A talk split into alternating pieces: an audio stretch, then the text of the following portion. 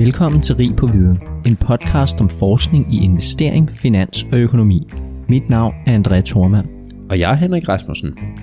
Vi har lavet episoden her i samarbejde med FSR Danske Revisorer, som repræsenterer revisorbranchen i Danmark med ca. 5.000 medlemmer. De har en klar strategi om at sikre troværdigheden i revisionsbranchen til gavn for offentligheden og medlemmerne, så du kan læse mere om foreningen på fsr.dk. FSR Danske Revisorer de tilbyder derudover et særligt medlemskab for studerende på relevante studieretninger. Du får som medlem af FSR studerende adgang til eksklusive rabatordninger, attraktive events og faglige fordele, som er henvendt til netop dig som studerende. Det er alt sammen med til at gøre studietiden lidt federe, samt give dig som medlem mulighed for at styrke dit sociale og professionelle netværk inden for branchen. Og hvis du ønsker at læse mere om det her, så kan du finde alle detaljerne på fsr.dk-studerende. Over 50% af M&A-transaktioner skaber ikke værdi for aktionærerne globalt, og er blevet studeret massivt gennem årene. Men hvordan ser det egentlig ud i Norden? Er vi lige så dårlige til at foretage M&A? Og hvordan reagerer aktionærerne, når M&A-transaktionerne annonceres? Det er nogle af de emner, vi vil gå i dybden med i dagens episode af Rig på Viden. Til at hjælpe os med at blive meget klogere på det her emne, så har jeg fornøjelsen af at byde velkommen til Kasper Rose, som er Associate Professor på CBS. Tusind tak, fordi du vil være med. Det er en fornøjelse at have dig med. Vi har jo ikke haft dig med før, så kan du ikke lige starte med at fortælle lidt om sådan din karriere og hvad du tidligere har forsket i og sådan nogle ting?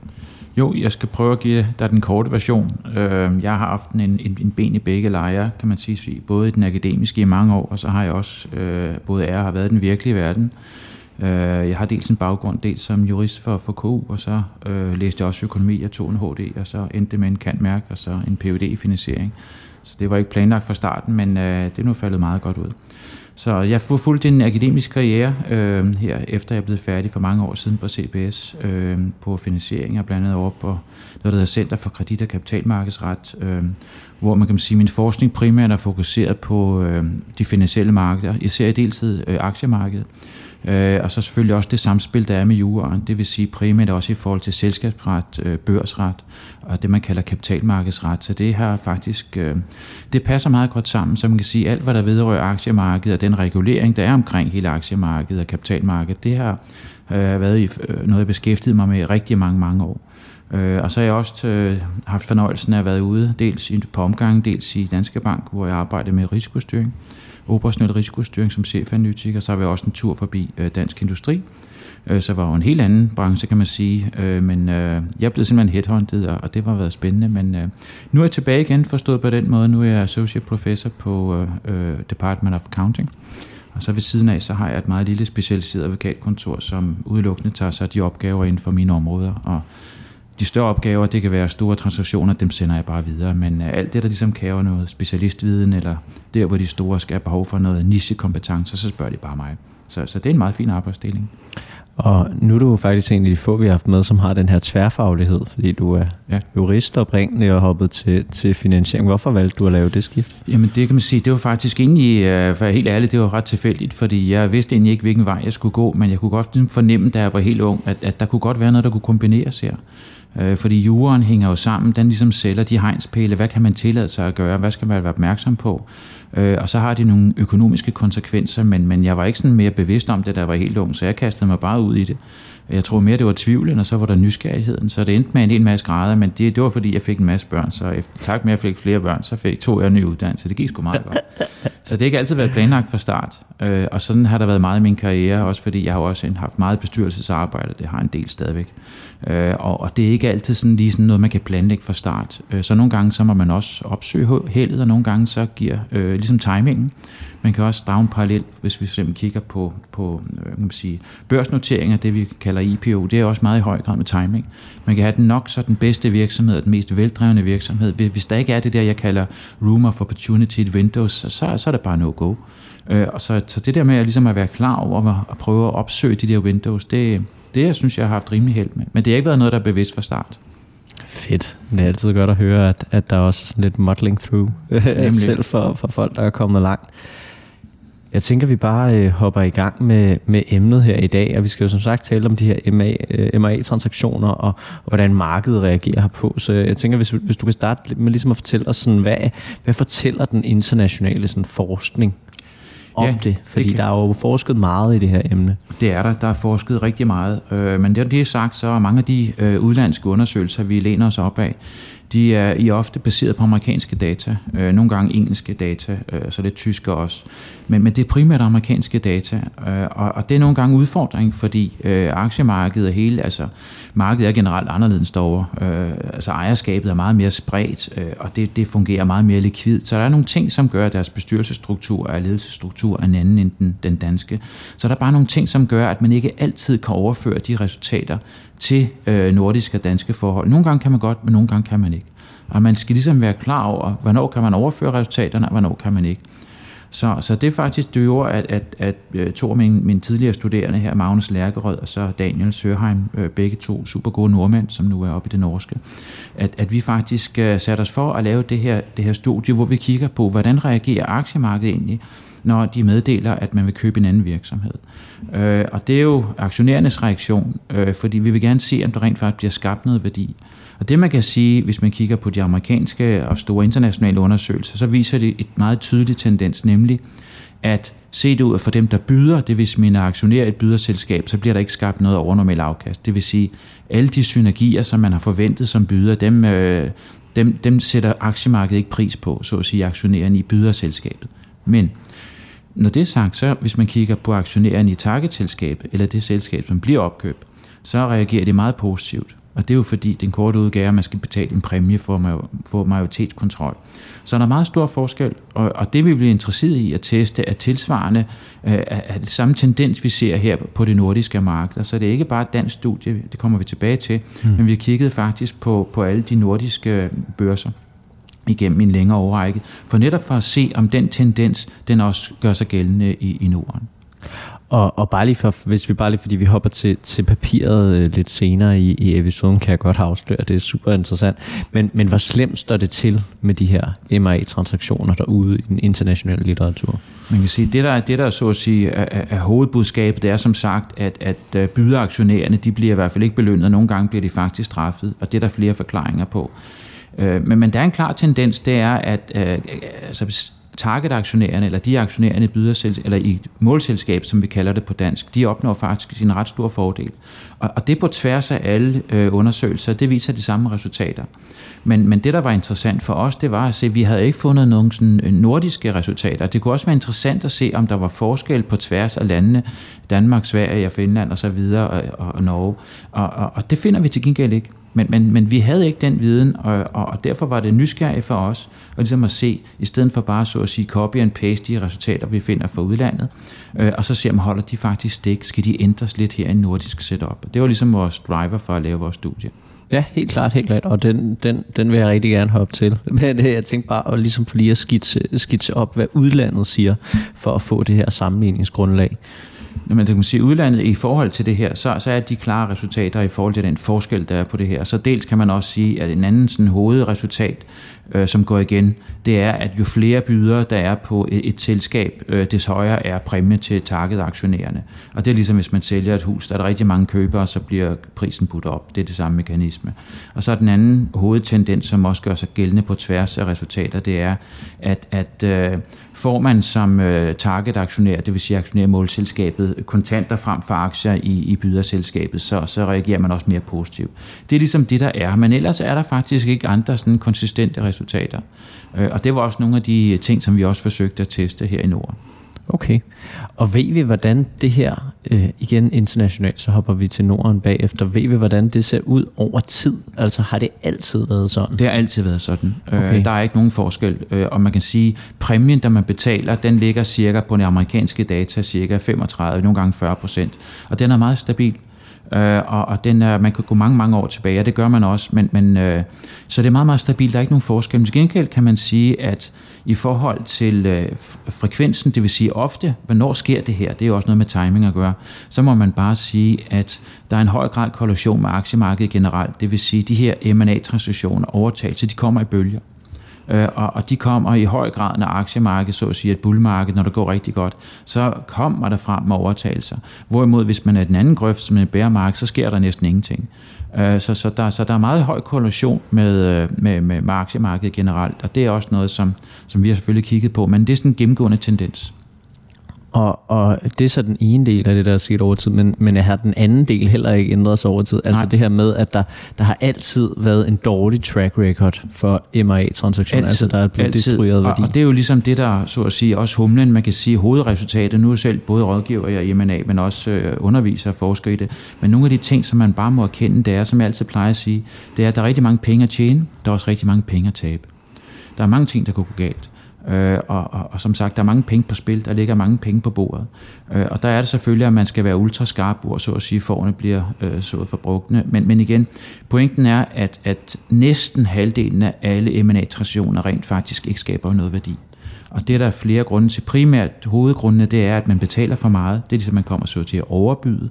Øh, eller at man faktisk ikke god nok til at integrere den målvirksomhed, som man har, man er identificeret, og som man ønsker at indarbejde i, i gruppen, i koncernen. Øh, og det kan skyldes mange forskellige, også mange menneskelige faktorer. Der er forskellige kulturer og andre øh, kulturelle forhold, det kan være øh, man sige, ledelsesforhold, det kan være alt muligt andet, IT-systemer, som ikke passer sammen, det er en klassiker. Der er rigtig mange ting, som gør den integration efterfølgende ikke lykkes.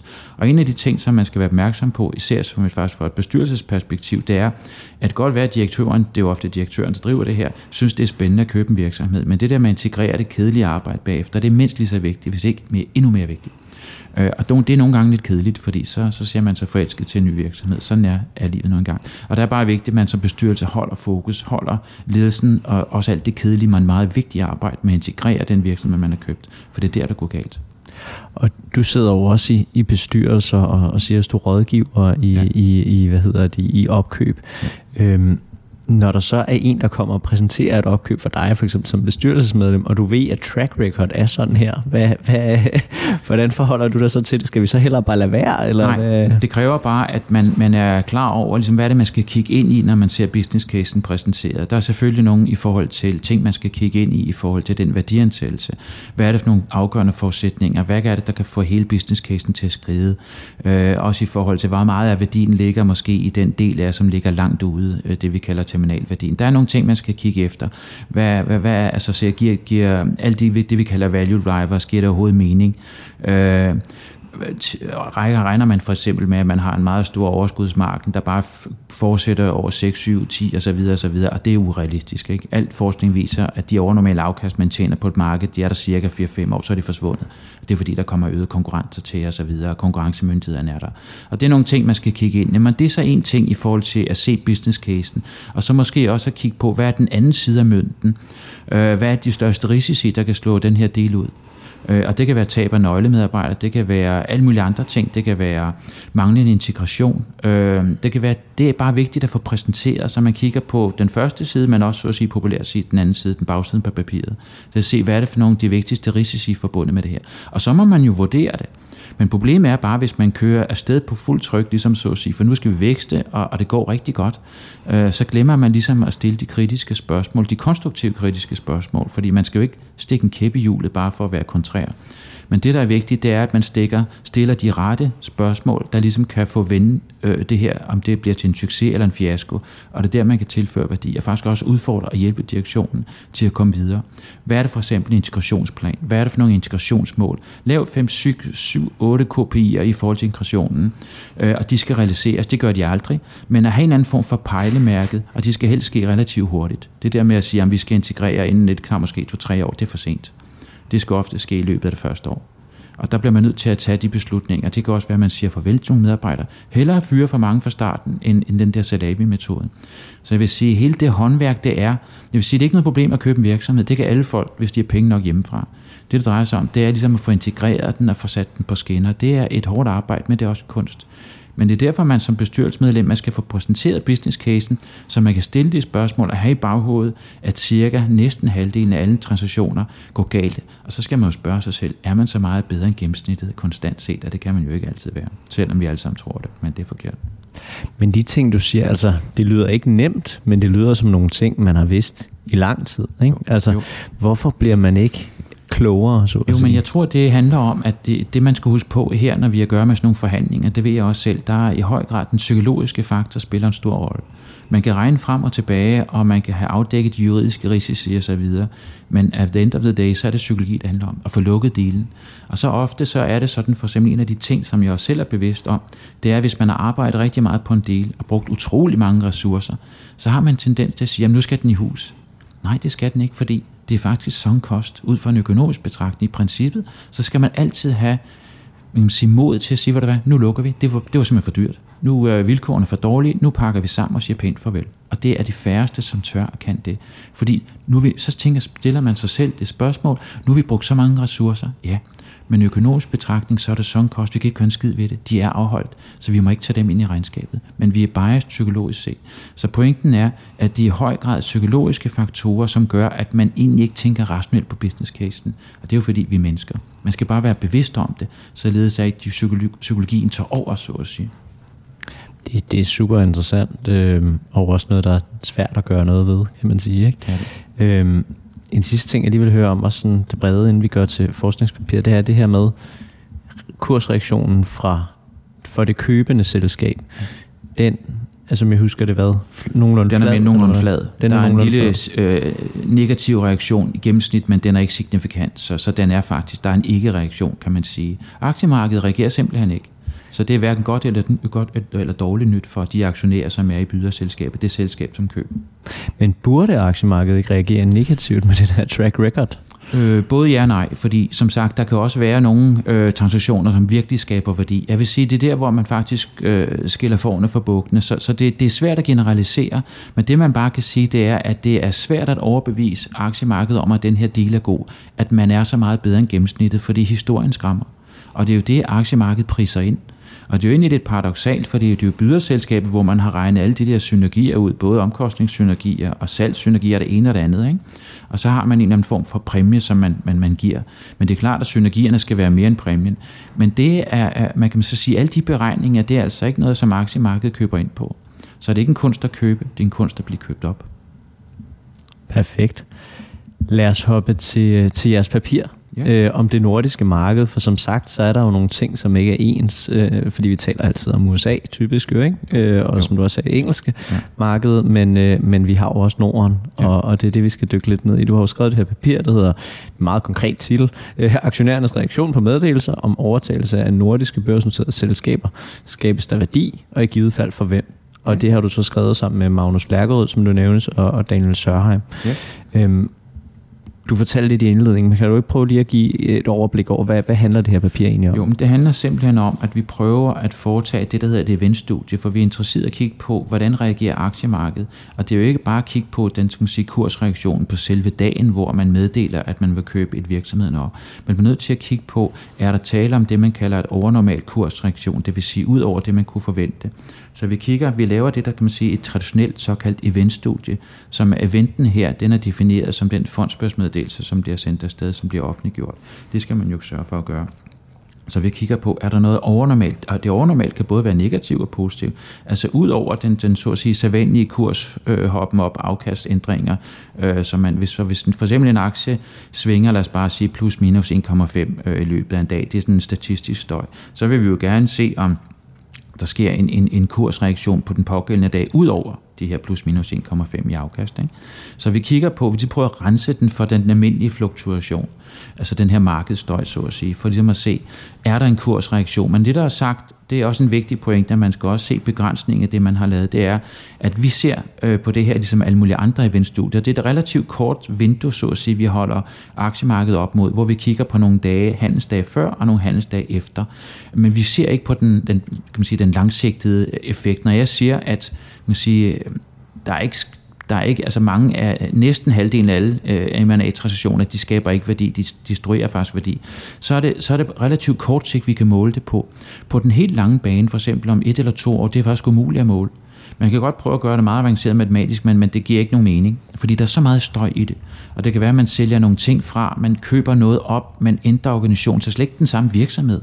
Så det giver slet ikke mening om, om, om ligesom at måle det på den måde.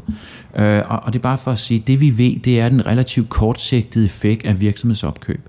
Og det er også svært at vurdere for eksempel, er det noget skidt eller noget godt, økonomiske briller, at man, man vælger at sige farvel til nogle medarbejdere. Det kan være en fin idé, hvis man mener, at man ikke har behov for dem, og de kan gå i en anden sektor, en anden virksomhed, som, som har behov for deres arbejdskraft. Men det bliver et politisk spørgsmål. Det er bare for at sige, når man taler om de her studier, hvor vi kigger på succes eller ej, så er det relativt kortsigtet horisont, vi kigger over. Den helt lange bane, den, den, den, kan, den er rigtig svær at modellere. Næsten umuligt. Så det, det kalder vi ikke. Så det er den kortsigtede effekt, vi kigger på. Øh, og så kan man sige, så kigger vi på, udover at se på henholdsvis byder og, og, og kan man sige, og så målselskabet, så kigger vi også på, om der er nogle selskabsspecifikke øh, karakteristika, som påvirker de her overnormale afkast for henholdsvis byder og målselskabet. Øh, og, og det er jo blandt andet, øh, vi rent faktisk gør det sådan, at vi formulerer en række hypoteser. Dem skal jeg nok præsentere, men lige om ganske øjeblik. Men således, at vi ikke kun i gåsøjne kigger på, øh, om der bliver skabt værdi, ud over det forventede i dagene før på selve dagen for meddelelsen, og så efterfølgende. Så prøver vi også at se, om der er nogle, det vi kalder selskabsspecifikke forhold, som også kan sige noget om størrelsen af de her overnormale afkast. Okay, og, og hvordan ser resultaterne så sådan overordnet ud? Altså, ja, har vi nogle tal? Ja, altså hvis man skal sige det på sådan en meget overordnet plan, så kan man ja. så sige, at, at mange af de hypoteser, vi opstiller, og, og, og det er jo sådan helt slavisk den måde, når man skriver en artikel på, det er jo ikke fordi, vi bevidst søger, at, at en hypotese skal bekræftes. Det er lige så vigtigt at få noget viden om, at jamen, den her, den kan faktisk ikke bekræftes. Øh, men det vi ligesom kan sige, det er, at, at der er ikke nogen tvivl om, vi, vi ser det samme resultater i, i Norden på tværs af landene. Det er, at for byderselskabet, så, så sker der faktisk ikke noget. Det er hverken godt eller dårligt nyt. Men, men for targetselskabet, øh, øh, målselskabet, det selskab, som bliver overtaget, der kan vi faktisk se, at selv på tværs af landene, så taler vi om et overnormalt afkast på 22 procent, som er klart signifikant. Øh, så, så vi ligger på det her, altså 22 procent i overnormalt afkast. Så, så det, det, det, det er også, overtagelsen af selskabet. Nemlig, det er, øh, når vi akkumulerer øh, afkastene over tid, i den der relativt korte tidsperiode, vi har. Øh, vi kigger på forskellige øh, vinduer, så at sige. Det kan være dagen før til dagen efter, og så en, en handels uge før og en handels uge efter. Så kumulerer vi effekten op, frem for udelukkende at kigge på, på selve dagen. Men det vi kan se, det er, at aktiemarkedet tilpasser sig faktisk lynhurtigt på selve dagen. Så kursreaktionen sker mere eller mindre på samme dag, som man sender den her fondsbørsmeddelelse afsted. Øh, og det tyder på, at, at aktiemarkederne i Norden er relativt effektive. Ikke? Fordi det har noget at gøre med, hvor hurtigt bliver ny information, ny viden indarbejdet i kursen. Og det må vi sige, det, det gør det.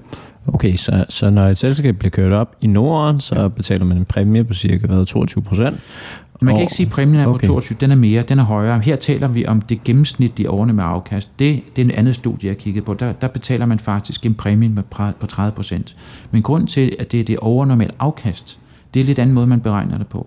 Hvad er forskellen mellem de to? Præmien, for at være kan man sige, hvis man skal sige populært sagt, så er det sådan, at man giver en præmie, som byder for, for majoritetskontrol.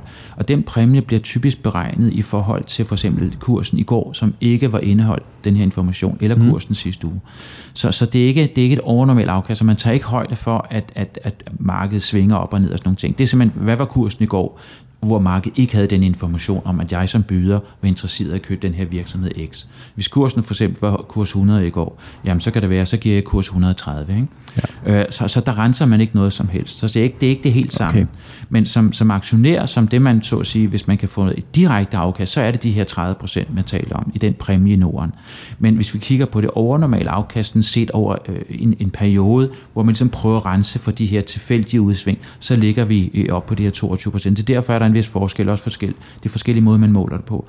Men man skal ikke hæfte så meget øh, med, med det specifikke absolute tal. Det er ikke det, der er vigtigt, for der er også nogle forudsætninger af modellen, som vi beregner det overnormale afkast på, man kan diskutere.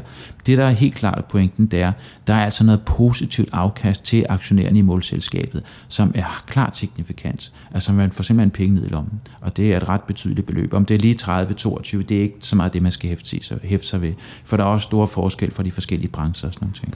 Okay, men grund til, at jeg prøver sådan at byde mærke til det, fordi I laver den her sammenligning med internationalt. Og hvad, hvad er det sammenlignelige tal internationalt? Man sige, det er altid svært at sammenligne 100%, fordi der kan være nogle forskellige internationale undersøgelser, som, som har forskellige det event window, det vil sige, at de er en forskellig periode. Og, og vi kan ikke sammenligne så meget, fordi det der med at sammenligne et meget likvid øh, aktiemarked i New York med, med for eksempel det, det islandske, vi har også nogle enkelte islandske observationer med, vi har lidt det norske og det danske, det, det, det er sgu svært. Øh, bare for at give et praktisk eksempel på nogle af de ting. Mange af de danske virksomheder, som vi, altså, det, er jo en, det er jo et faktum, de er jo ofte ikke handlet. Øh, så, så det er rigtig svært, ligesom når vi skal beregne de overnormale afkast, for dem beregner vi som forskellen, øh, det vil sige de overnormale afkast dagene før, på selve dagen, og så øh, dagene efter, som det faktiske afkast minus det forventede afkast. Og der bruger vi en model til at beregne de forventede afkast på selve dagen. Det, der bruger vi så markedsmodellen. Jeg vil ikke komme ind på detaljerne. Og der er jo altid noget usikkerhed i forhold til, hvordan man estimerer man de parametre. Så man får ikke noget 100% korrekt billede af de forventede afkast. Det gør man ikke. Især ikke, når vi har at gøre med, at en del af de selskaber, som for eksempel som bliver købt op, det er typisk mindre selskaber. Det kan være, at de befinder sig i small cap eller mid cap segmentet. Og der, bliver ikke, der, er, der er ikke så stor likviditet i, i aktien. Altså simpelthen hans volumen er for lille.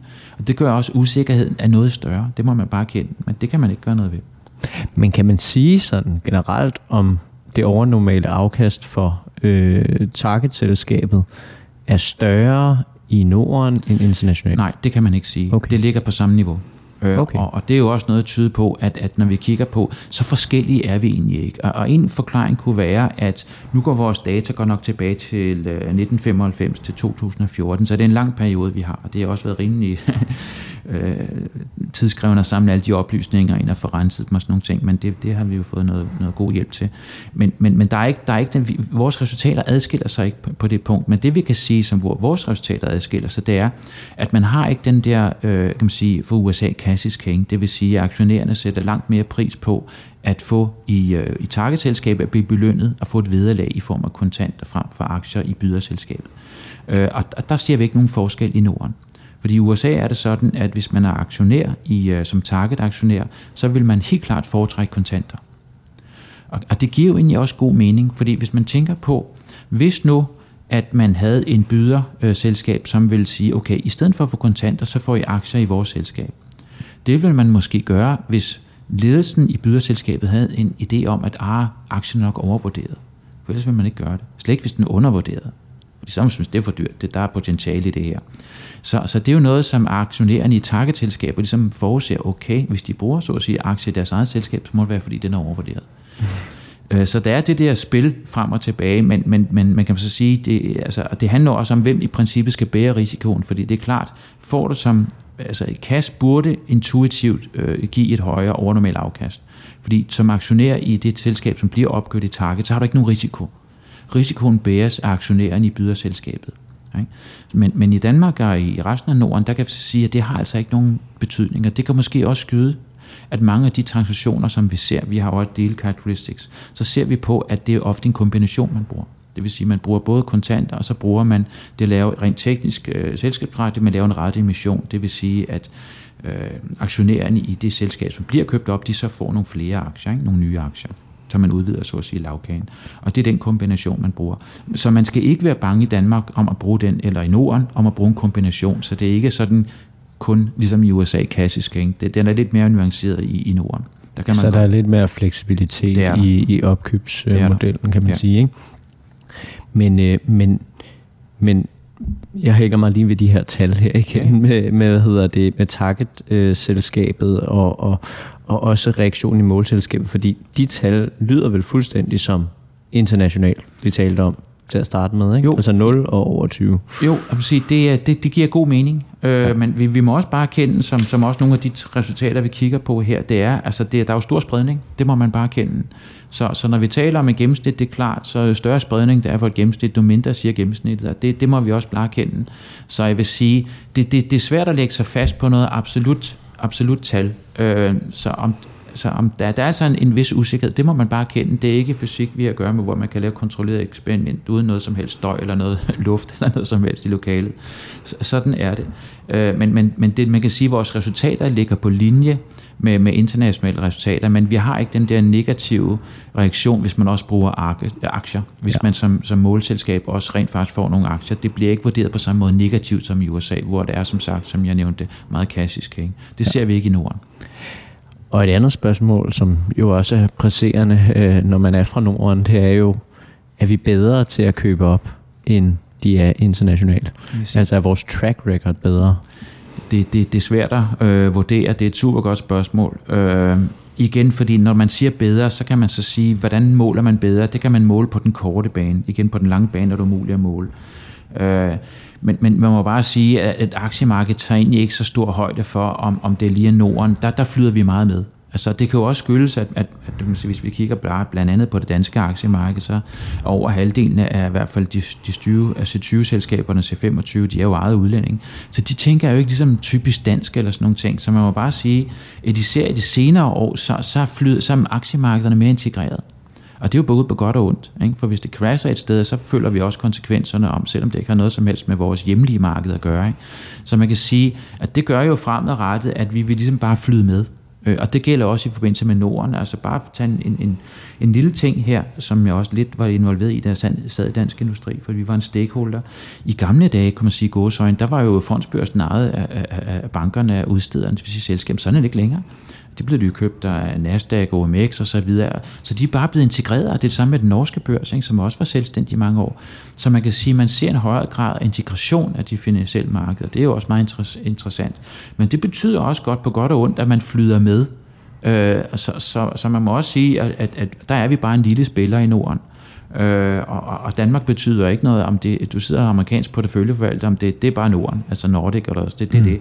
Så, så de tager jo også hvad deres lærdom med. Så jeg tror i højere grad, det her også handler om at sige, jamen det kan godt være, at vi finder nogle resultater her, men, men fremadrettet vil det nok være sådan, at investorerne ligesom vil se det ud fra deres, deres empiri. Nu har vi selvfølgelig også skrevet en, en engelsk sprogartikel om vores findings her, men, men vi må bare sige, på godt og ondt, så, så flyder vi nok mere med. Så, sådan er virkeligheden, og den, kommer, den tendens kommer til at blive forstærket i de kommende år. Ja helt klart. Og, og, og noget, jeg sådan lidt blevet mærke i, du siger det, det her med, at det er nærmest umuligt at måle værdiskabelsen på den længere bane. Så når man siger det her med, at, der, at 50% af selskaber, øh, der køber op, de fejler, der destrueres ja. værdi. Er det så også på den korte bane? Det er eller, på eller? den korte bane. Okay, det, så man har ikke lavet nogen mål på den længere jo, bane? Der er lavet ved, nogle, man, ved man det? Jo, der er lavet nogle mål, men, men der bliver modellerne dels mere komplicerede og, og, og mere tekniske, og det er nu ikke det, der er problemet i sig selv, fordi så begynder man at modellere aktiekursen som en stokastisk proces med alt muligt drift og alt muligt effekt, øh, teknisk. Men det er egentlig ikke så meget det, der er udfordrende. Problemet er, øh, hvis vi ser bort fra teknikken, og her bliver man nødt til at have lidt jorden og sådan lidt, kende lidt praktikkens verden. Ikke? Det er ikke bare fysik, vi har med at gøre. Ja. Fordi selskaberne skifter karakter. Der skifter ledelse og sådan nogle ting. Og det, det skal man have været derude i den virkelige verden for at se. Og en af de ting, bare for, for, for at sætte lidt, lidt, lidt øh, jeg må sige, human touch på, det er, at ofte vil det være sådan, at ledelsen i targetselskab bliver smidt ud, mere eller mindre. Hmm. Og det der ofte vil ske også, ud over bestyrelsen bliver udskiftet, så vil ledelsen, men det vil også ske sådan, at ud over topledelsen går, så vil man også sætte sine egne folk ind som CFO og så videre. Og, og der sker bare nogle ting, også nogle af de dygtige nøglemedarbejdere, de, de risikerer også at forlade virksomheden. Ikke? Så er der meget humankapital, der, der forsvinder ud af virksomheden. Ikke? Man sælger fra, der kan være konkurrencemyndigheder, kun vil godkende den her overtagelse, hvis, hvis der er nogle spin-offs. Og, så det er ikke den samme virksomhed, så at sige. Ikke? Den ændrer simpelthen karakter. Så, så, så det er svært at se på, på den lange bane. Ikke? Men, men, men, så vi har, men, men man kan se, altså der er både nogle super fantastiske succeshistorier, men der er desværre også nogle grimme eksempler på, hvor det er gået rigtig galt, hvor man har foretaget det, der kaldes asset stripping. Det er jo desværre sådan ofte meget amerikansk ting, øh, hvor man, altså der er jo nogle eksempler på, hvor man har overtaget, det kan være skiffer, eller nogle, nogle virksomheder, hvor man har overtaget nogle mindre børsnoterede selskaber, der er mange børser i USA, og så har man øh, taget de værdier, der er værd, og, og så, så man ser rydde hele skoven, hvis det, øh, og så taget, eller hvad med genplanten og så videre, hvor man stripper assets, øh, næsten sådan en slags selskabstømning, og det er jo klart, det vil have nogle kæmpe, det økonomer kalder eksternaliteter, negative sideeffekter på samfundet, fordi hvem skal rydde os op? Det skal vi jo alle sammen. Ikke? Mm. Så, så der er nogle meget negative historier, øh, men der er også nogle rigtig gode historier. Øh, og, og, og sådan er det ofte desværre også i medierne, at de negative, de skygger lidt for de gode. Men det bliver sådan lidt, vi har ikke noget konsistent evidence, hvor vi ligesom prøver at måle det, fordi vi risikerer simpelthen at måle æbler og pærer. Mm. Og, og det gør bare, at, at man ikke kan sige noget videnskabeligt kvalificeret om det på den helt lange bane. Så alle de undersøgelser, de er altså på den korte bane. Og bare for ligesom at sætte det i et perspektiv, så havde jeg faktisk en, en anden studerende for mange år siden. Jeg har jo heldigvis rigtig mange studerende, de gør et arbejde for men, men de er super dygtige og søde. Men der var en, der faktisk kiggede på, kunne man prøve at identificere ud fra en model, baseret på en model, hvad, hvad er det, det som gør, at et selskab ender med at blive target, altså blive mål, blive opkøbskandidat? Ja. Fordi det kunne være en fantastisk god investeringsmulighed. Ikke? Hvis nu vi alle sammen er enige om, at der bliver givet de her overnormale afkast, som er helt klart signifikante, så skulle man jo ligesom prøve at identificere, hvilke selskaber kunne være potentielle opkøbskandidater. Og der er blevet en meget, lavet en meget, meget kompliceret model, og meget mange, altså, den fik ikke for lidt. Men det var ekstremt svært at finde noget statistisk, nogle variable, som ligesom sige kunne finde noget. Og en forklaring er jo også, derfor det er spændende, og det er faktisk anderledes end fysik, fordi sæt nu jeg gik hen, eller en anden en gik hen og fandt noget signifikant. Hvis vi var rationelle, så ville vi bruge den her viden og købe op, indtil ligesom det afspejler sig i prisen, og så vil den her mulighed forsvinde. Og det er det, man skal huske på, også når man for eksempel hører om undersøgelser for også forskere og konsulentfirmaer, at den her, det er en super idé, og den her investering øh, giver rigtig god mening. Altså, det, det gør den bare ikke. altså, fordi der er ikke nogen ting, der er ikke noget free lunch, som vi siger. Ikke? Det skal man bare være klar over. Det betyder også, at man ikke skal ligesom have en illusion om, at man kan finde 27 forskellige signifikante variable, som, som forklarer det hele. Fordi hvis man kunne det, så var noget galt. Så var aktiemarkedet simpelthen ikke effektivt. Ikke? Men det vi ligesom kan, hvis man kan prøve at summere op, så vil vi i hvert fald kan sige, at de fleste handler, øh, de sker i, i Norden ved en kombination af både kontant og cash. Øh, og de fleste handler, de foregår også med, at både det børsnoterede øh, target og øh, målselskabet er, så at sige, indenlandsk. Så, der, så det er sjældent, man går ud. Øh, og så har, ser vi også, at der er trods alt også en del af diversificeret opkøb, men de langt de fleste opkøb er det, vi kalder fokuseret. Og det giver også god mening, fordi når man køber op inden for, det kan være samme branche, inden for samme øh, varegrupper osv., øh, øh, industri, så, så har man en, en, øh, en bedre track record, man kender branchen. Det vil sige, at risicien er alt andet lige mindre. Og der er jo rigtig mange eksempler, desværre, øh, uden man behøver at pege fingre af nogle banker. Jeg selv arbejdede i en af dem, som købte op i et land, som man ikke havde nogen forstand på, man ikke havde været der før, og man var mere eller mindre uden for et system, som man heller ikke kendte. Det vil sige, når man er spiller på udebanen, så kan der være penge at tjene, man kan sørme også være rigtig mange penge at tabe. Det er der mange eksempler på. Men det kan jo ofte skyldes, at man har en ledelse, som ønsker vækst, som er ud over det, vi kalder organisk vækst. Ikke? Øh, og så er det bare vigtigt, at man som bestyrelse kan træde karakter og sige, jamen lad os prøve virkelig at grænske business casen. Ikke på grund af, at vi nødvendigvis skal have nej-hatten på, men at kigge på, hvad er det forudsætninger, der kan vælte læsset? Hvor er det kritiske forudsætninger? Og sikre, at man har en integrationsplan, som er relativt hurtigt og effektivt. Det er faktisk det, det, det korte svar. Det mm. kan ikke nødvendigvis garantere, at vi ikke kommer ud i nogle problemer, det gør man altid, men så minimerer vi i hvert fald, det kan man sige, øh, kan man sige, øh, kan man sige fiaskoraten, kan man sige. Ja, helt klart. Og hvad kan man sige, noget af det, der også måske gør det lidt svært at måle den her langsigtede effekt, som, som vi talte om, det er vel også, at man jo lægger virksomhederne sammen. Altså, du, du har jo ikke splittet tal, slet ikke som der, ekstern der er læser. Både som regnskabsblæser, det er klart og så videre. Du, du, du skal regne bagud, og selvfølgelig kan være, at nøgletallene bliver korrigeret. Og så, men men det, det, det er teknik, men uanset Øh, så, så, så får du aldrig det sande billede. Nej, og, og der, der er så mange ting, usikkerhedsfaktorer i den ene eller den anden måde at indregne tingene på, også når vi har at gøre med koncernregnskab og så videre. Ja.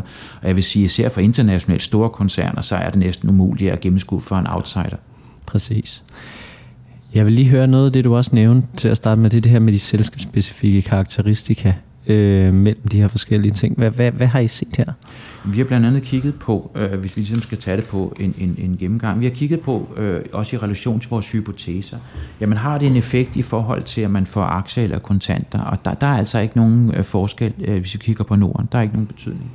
Vi kigger også på, øh, jamen altså, øh, har vi at gøre med et, et fokuseret opkøb, øh, og der bliver man belønnet. Altså er det inden for nogenlunde samme branche, inden for de markeder, man opererer på i forvejen der kigger man, og der bliver man også belønnet. Men ellers øh, så kigger vi også på andre ting, som, som, som er relevante.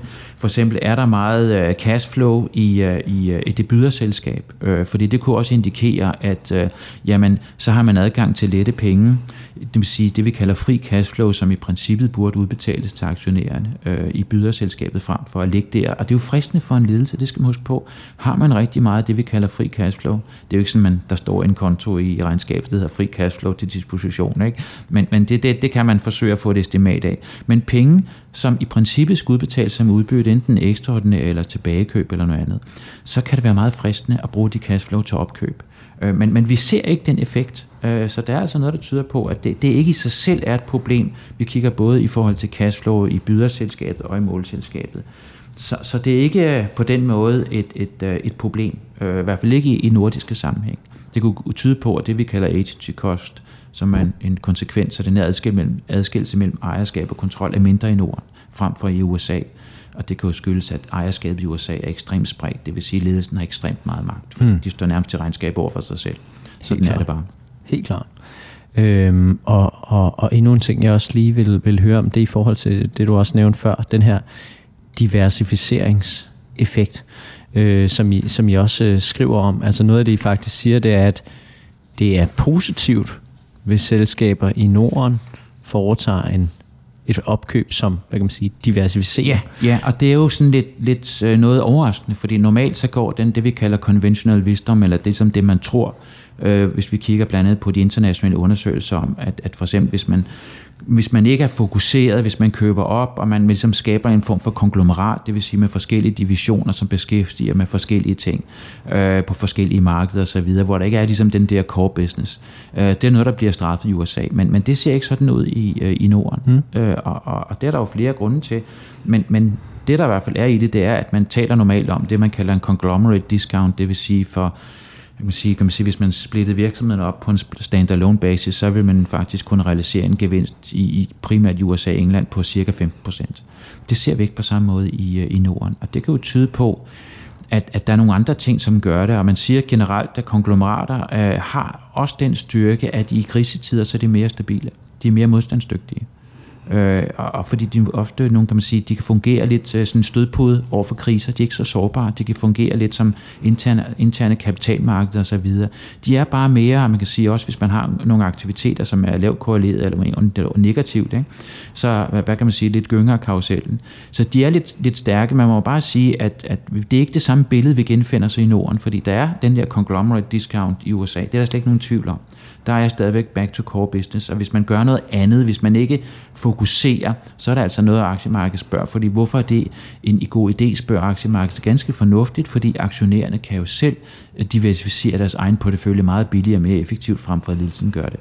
Det er det korte svar. Men vi må bare sige, i hvert fald i Norden, og det, det kan jo skyldes mange faktorer. Der er ikke noget øh, kan man sige, simpelt svar på det. Og det kan jo også skyldes, at vi i høj grad har nogle fondstrukturer, som gør det noget specielt i Danmark. Det er jo ret dansk. Det ser man slet ikke i udlandet i samme grad. Øh, det er jo klassiske eksempler af Møller, ikke? men langt alle de største danske virksomheder, de er jo fondsejet. Mm. Og de har jo også måske en, en højere incitament til at have den der sådan lidt konglomerat-tankegang. Det havde man i hvert fald tidligere. Det er faktisk set ud for deres som ejer.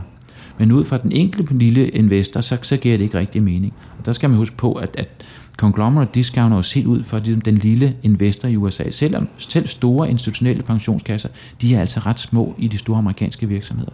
Og det vil man også se, hvis man kigger ind på deres regnskaber. Der er meget få, som ejer faktisk over de her 5%. Og det er jo meget, meget almindeligt i Danmark, man har koncentreret ejerskab. Så der er bare nogle forskelle der, og det er jo også et eksempel på, at man ikke bare ukritisk kan overføre den der conglomerate discount i hvert fald til, til Norden. Så den, den giver ikke rigtig mening i hvert fald i Norden. Der er heller ikke noget positivt, men det er ikke noget, vi genfinder i Norden.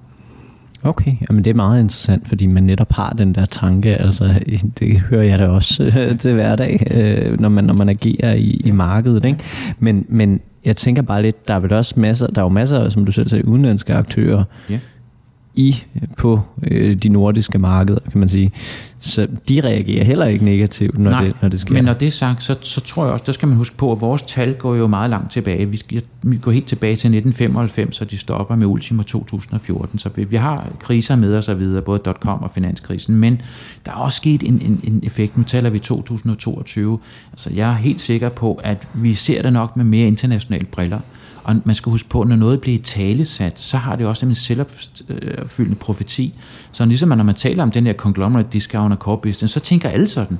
Så hvis man ser noget, der som ikke er mainstream, så reagerer man negativt, uanset om der er noget på sig eller ej. Og det er det, man skal passe lidt på på den lange bane. Fordi man kan sige, hvad er egentlig en korrekt prisdannelse? Det er, hvad, hvad det gennemsnit forventninger er på godt og ondt. Ikke?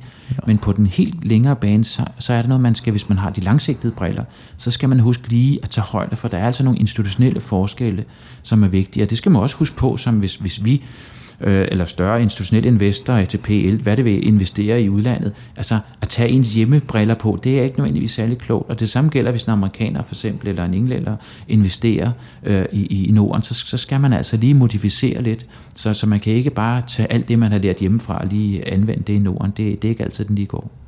Helt klart. Har du noget andet, øh, du tænker, vi mangler at berøre, øh, Kasper? Nej, jeg synes, vi er kommet godt rundt omkring det, øh, men, men det er jo lidt interessant, og det er jo, altså, vi fik bekræftet mange af de ting, som jeg også finder i, i, i de internationale studier. Men der er jo helt klart den der forskel mellem, og det betyder ikke noget om det, at man bliver aflønnet med kontant eller aktier. Det er jo også noget, som man skal huske på som, som aktionær i det selskab, som bliver opkøbt, så det er ikke nødvendigvis dårligt, hvis man får det meste af sin aflønning i, i aktier i selskabet, det som køber. Og man kan jo også efterfølgende sælge det. Og det skaber en højere grad af fleksibilitet med hensyn til finansiering. Men alt andet lige, så skal man bare huske på, det der med at blive købt op, det er rigtig fint, og man kan lide det. Man tjener i hvert fald penge på det. Ja, det er klart, og måske ikke så fint, hvis man er investor i nogle af dem, der køber op. det, det er i hvert fald risiko forbundet med det. Yes. Tusind tak, fordi du vil være med. Det var tak for, at jeg måtte komme forbi her. Det var hyggeligt. Tak. Tak for, at du lyttede med til Rig på Viden. Jeg håber, at du lærte noget, og hvis du nu synes godt om vores podcast, så kan du støtte os ved at følge den på Spotify eller skrive en anbefaling på iTunes. Inde på LinkedIn, der kan du følge André Thormand, Benjamin Smofen eller Henrik Fode Rasmussen. På genhør.